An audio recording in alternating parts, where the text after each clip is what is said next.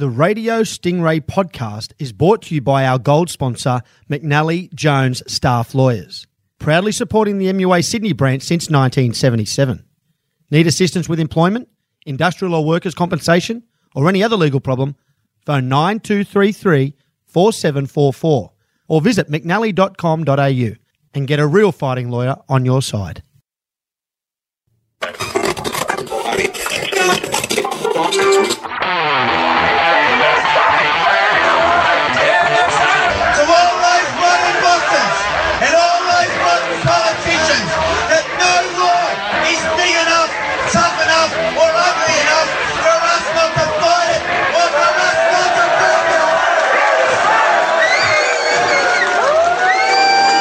You're tuned in to Radio Stingray. Okay, g'day everyone, and welcome to Radio Stingray. My name is Shane Reside, and I'm an organiser with the Sydney branch of the Maritime Union of Australia. Radio Stingray is our regular podcast where we aim to grapple with some of the issues that we think the progressive, engaged, working class audience around Sydney would be interested in hearing about and talking about further. This podcast is recorded in Sydney on Aboriginal land, always was, always will be.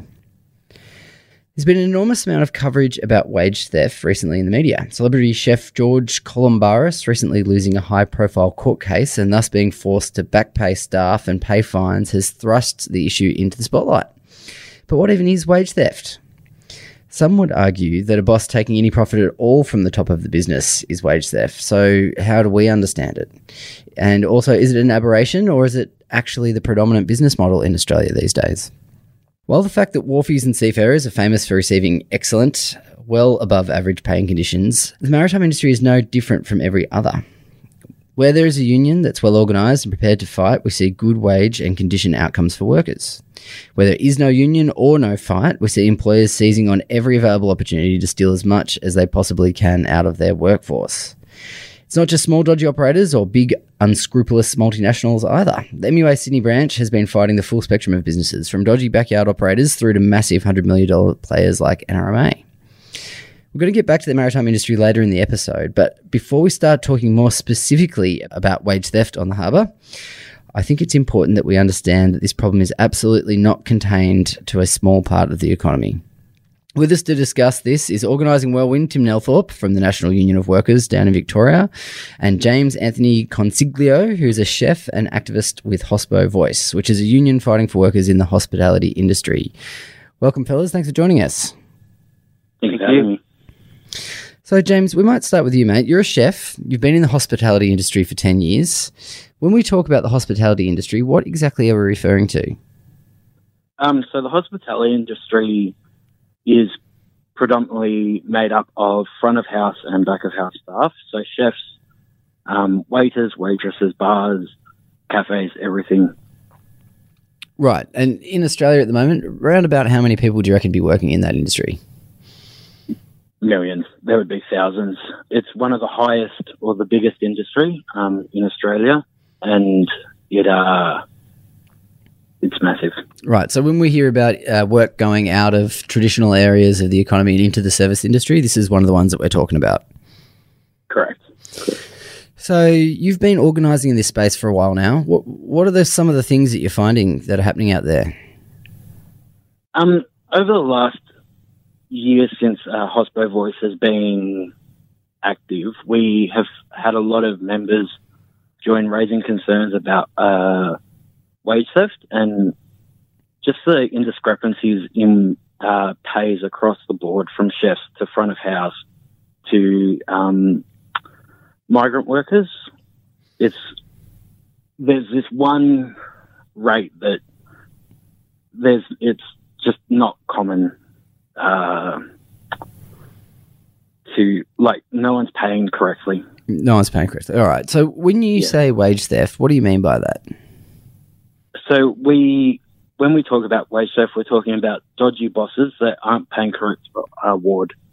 Right. So yeah, the award, for those who aren't familiar um, with boring industrial law, the award is a document that's uh, put in place nationally, which stipulates the minimum paying conditions that employers must pay in a particular industry. So you're saying that these people out there in cafes, pubs, restaurants, etc., who are getting paid less than what the legal minimums are. Correct. Yes. Right. So, Tim, you're at the NUW and you're, uh, I understand, organising fresh food workers. Is that correct, mate? Yeah, so pr- uh, primarily horticulture workers, so the 100,000 or so people picking and packing the fruit and vegetables that are sold in our major supermarkets and which is also exported into um, many parts of the world. Right. 100,000 or so, you reckon? Yeah, that's that's a rough estimate. Um, it's, it's hard because there's a large number of undocumented workers in our industry, and so statistics are hard to, you know, hard to get concrete. But that's that's about what we think. Yeah. Right. And so, have you been finding similar issues of wage theft uh, as what uh, James was describing in the hospitality sector?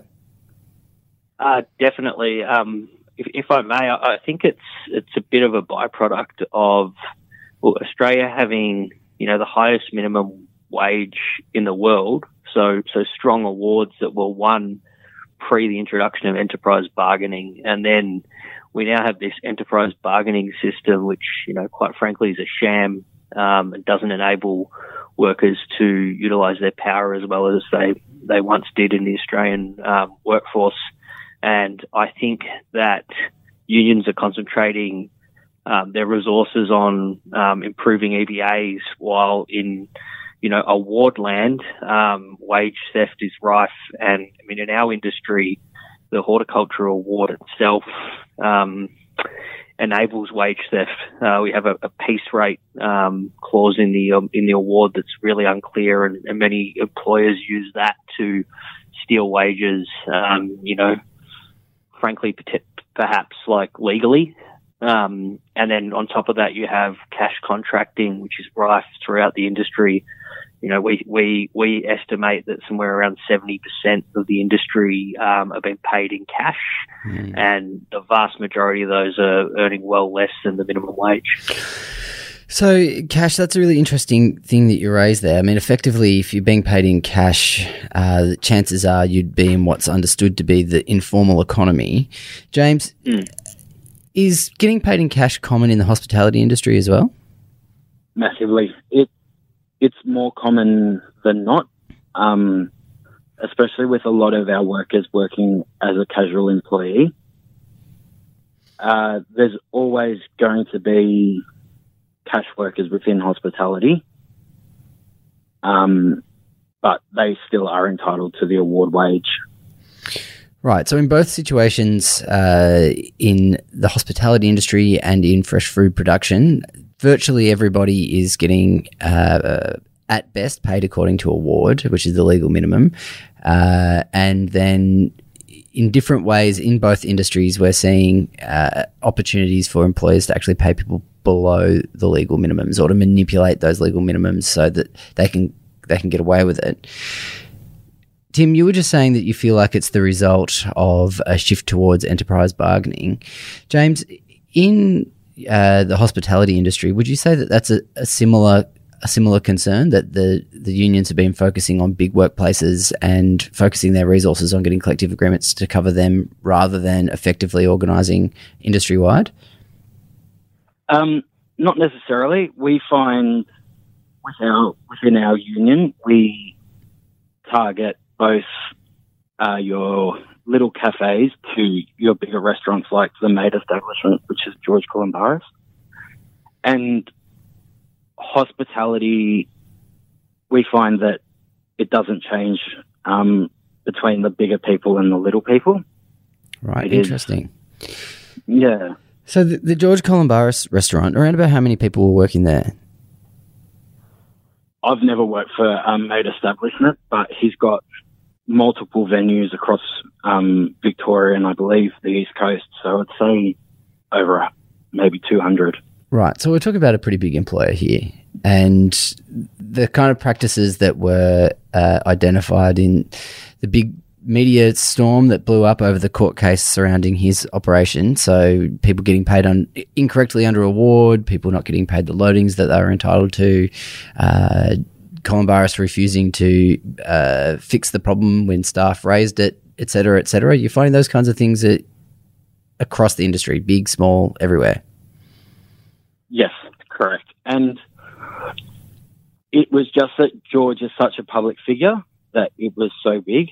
Um, but it is, we've had rallies within um, Victoria on Chapel Street, which is a major bar precinct in the southeast. And Fair Work are now investigating over 40 venues there um, Right. that are underpaying their staff. Right. And so, why is it that Fair Work is doing that uh, investigation? How did that come about? So we put, um, so we've got a website called Fair Fairplay where workers can go on and anonymously uh, rate their boss for either good or bad, um, because we do like to encourage the good employers. Mhm. And from there, we're able to work with employees and put that information towards Fair Work in this in uh, the Lala group, which is the Chapel Street investigation. We had a rally Mhm. um, which then uh, gained media attention, and Fair Work were able to then step in and investigate. Right, that's interesting. So technically, fair, so for those who aren't familiar, Fair Work is the government body that has the power to investigate uh, whether or not people are being paid according to the legal minimums, and if they're not, they have the power to uh, compel employers to to meet those legal minimums.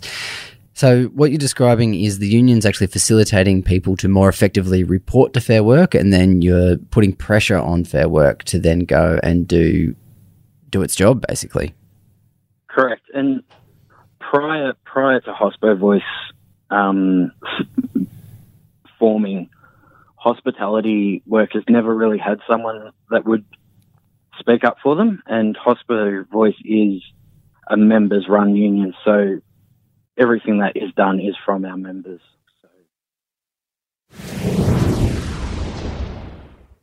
At Unity Bank, we are 100% committed to maritime workers. We pride ourselves on delivering better all round value to our members and their families. Unity Bank, proud supporter of the Maritime Union of Australia and sponsor of this podcast.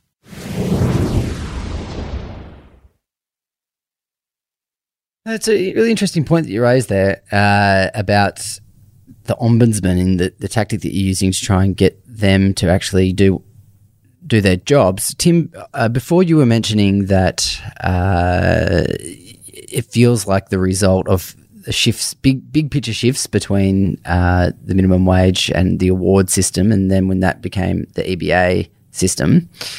Uh, and the shift between those two things playing a role in how we ended up in the situation we're in. It seems to me as though the state's either unwilling or incapable to actually regulate these very large industries and make sure that people are getting paid properly. What's your experience been of the ombudsman in the fresh food industry? Uh, my my experience has been that they're probably not resourced well enough to tackle the the scale of the problem. Um, we we tend to use a horses for courses model. We've we've been to the federal court. We've been to Fair Work. We've worked with the ombudsman at times. Um, but realistically, the, the scale, the sheer scale of the problem in our industry means that unless um, unions are, are recognised and given um, a role in, you know, the probably 90% of the, the sector where we don't have government mandated in, inductions with workers, um, then, um, you know, things will improve. In, in the seasonal worker program, which is a, you know, government run program, um, unions are part of the induction process, both in home countries for Pacific Islander workers and when they arrive in Australia. Um, and this helps to make that part of the fresh food economy, um, you know, better regulated. You know, How? there's still a problem. How does it do that? Uh, It, it does it by giving workers an understanding of their rights. One to join a union, um, and two to stand up when when something's wrong. So it's all well and good for someone to be given an, um, a speech by the Fair Work Ombudsman, but the Fair Work Ombudsman is, is effectively the, the workplace umpire. They're not on the side of the workers. Um, workers need a voice that is there for them. Um, and we've found that when workers join the union, they're more likely to stand up and raise a problem. Um, and the union has uh, the resources and the power to tackle bad employers um, and to hold them to account in a way that perhaps the government cannot.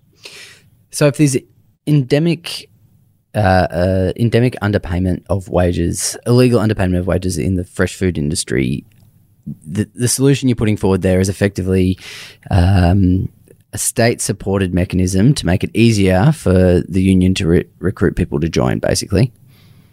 Uh, we think the state has a role to play. We think the major supermarkets have a role to play. So, like both both Coles and Woolworths are earning millions of dollars um, from the blood, sweat, and tears of primarily migrant workers, um, and it's their supply chains that are um, rife with underpayment, cash contracting, and, and, other problems. So we're working both um, on putting pressure on them to work with us to do something about it. Um, and obviously, the government um, has a role to play as well because there's 1.8 million temporary migrant workers working in the Australian economy, which is about 10% of the overall workforce. And wow. many of them are working in the, the fresh food supply chain. Um, and many of them do not know uh, their rights when they arrive in the country. Um, some do, some don't, but but many don't, and many don't know where they can turn. And what we've found with the seasonal worker program, which you know is a, a little under ten thousand people um, working in the fresh food um, industry, that uh, that industry um, and that program works um, because unions have that induction when when workers um, start in the workplace. Um, and so, yeah, there's there's a few different um, reasons for the the exploitation occurring, but um, workers having a voice and workers being educated um, on their rights to join a union is, is a big part of it. Right. So, ten percent of the Australian workforce, roughly, are temporary migrant workers. That uh, presu- uh, yeah, that's that's my understanding. Yeah, so that presumably raises some pretty substantial challenges for the the unions unions that are seeking to organise those industries. James, in hospitality, are we seeing lots of temporary migrant workers? We are, and we're seeing that they're the ones that are more severely affected uh, within the wage they've seen.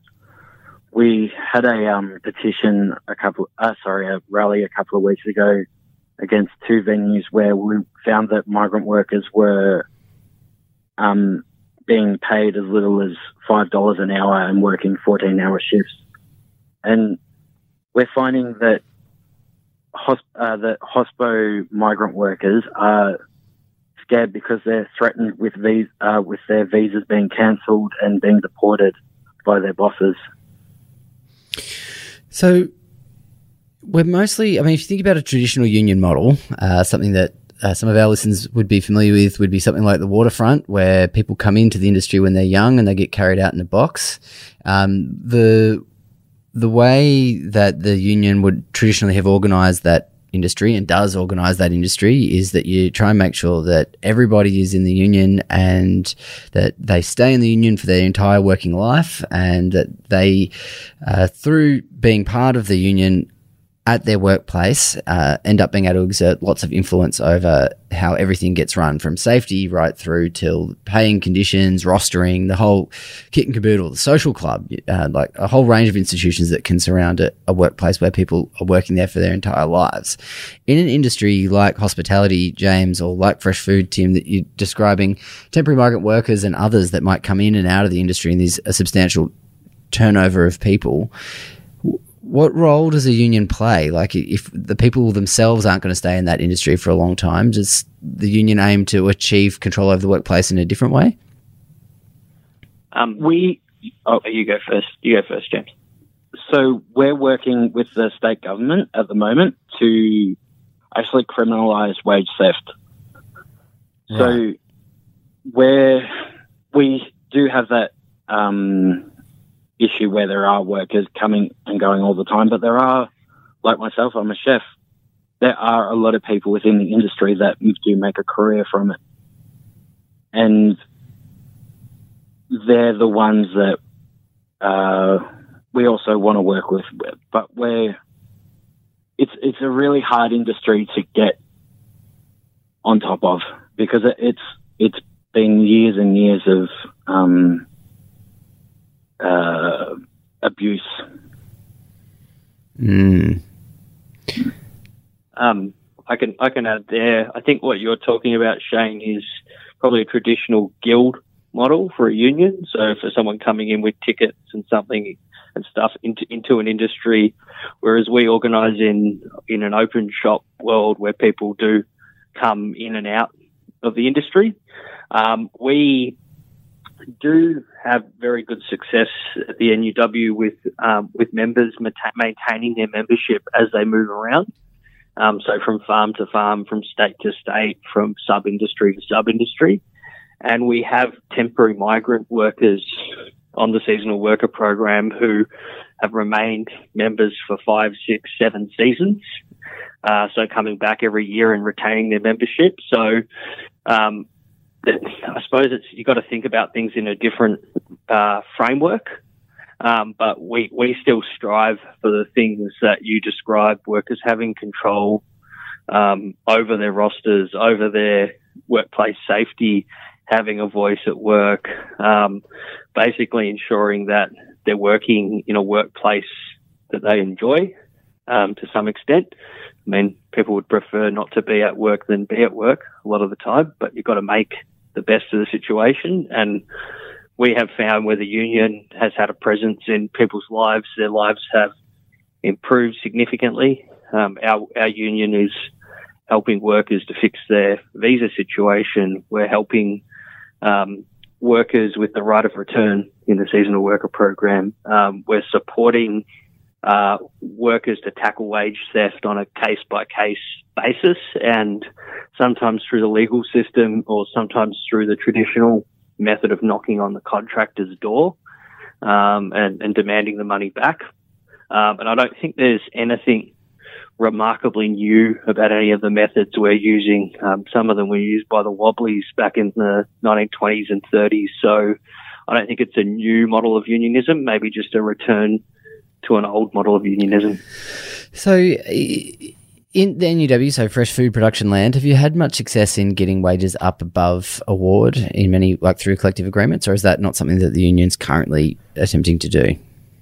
We have in some cases, um, but what we're tending to find is that wages, I mean, everyone wants more money, but wages are not particularly the issue um, that moves people. Like when they're getting half the minimum wage, sure, that, that moves them. But job permanency um, or job security, um, having a voice at work, um, and having some control over their workplace are far more important to our members um, than whether they get you know twenty four dollars an hour or twenty five dollars an hour. Um, so, how do you secure uh, something like having a voice at work if the, there's a churn in a particular workplace? Um, I think it's about building. You still look to build majorities. So we have a lot of workplaces where we've built majorities, um, and we have to cover that churn. Much like the NUW does in, you know, market research, there's a huge churn in that industry, but we keep majorities in the workplaces through inductions and, and other mechanisms. Mm-hmm. Um, I think also um, tooling up the workers as well to be able to support themselves as they move around. So I think like we think in the framework, and I think this is plays into a little bit what Hospo Voice are looking at as well. We think of you know the organizer or the delegate coming in and in, enforcing an agreement. Um, which, yeah. which has been struck by the union, but if you can tool up the individual workers to be able to tackle, you know, a wage theft situation or, um, you know, an unsafe workplace as they go around, and then it's it's very much what I think the Wobblies did in the 20s and 30s in the, the fresh food industry and other other industries in both Australia and America and, and elsewhere. Mm. Um, so I think it's um, there's there's some lessons to be learned from from history about how you can tackle the kind of industries we're tackling. So, James, are, are you guys seeking to get enterprise agreements to cover particular workplaces, or are you also focusing on trying to out cases of wage theft, get people paid the award, get back pay paid where it's due, etc.? So we're working towards changing the industry for a better. It's um, we work in numbers and in solidarity, and as I said before, we're working um, with the state government that it will be a crime. So employers and bosses will have be liable for or have a have something to be scared of when they do rip their employers off. Mm. And is that looking like it's likely to get up? Yeah, yes. Um, so our state government um, are meeting. We've got meetings um, in organisation stages at the moment, and within they promised us by next year. Wow, that it will be a yeah.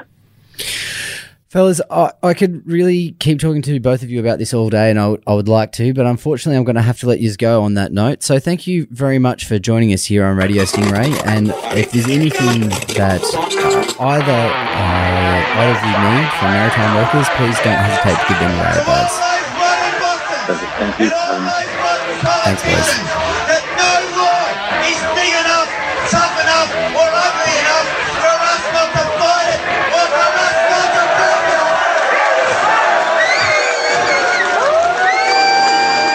Tuned in to Radio Stingray.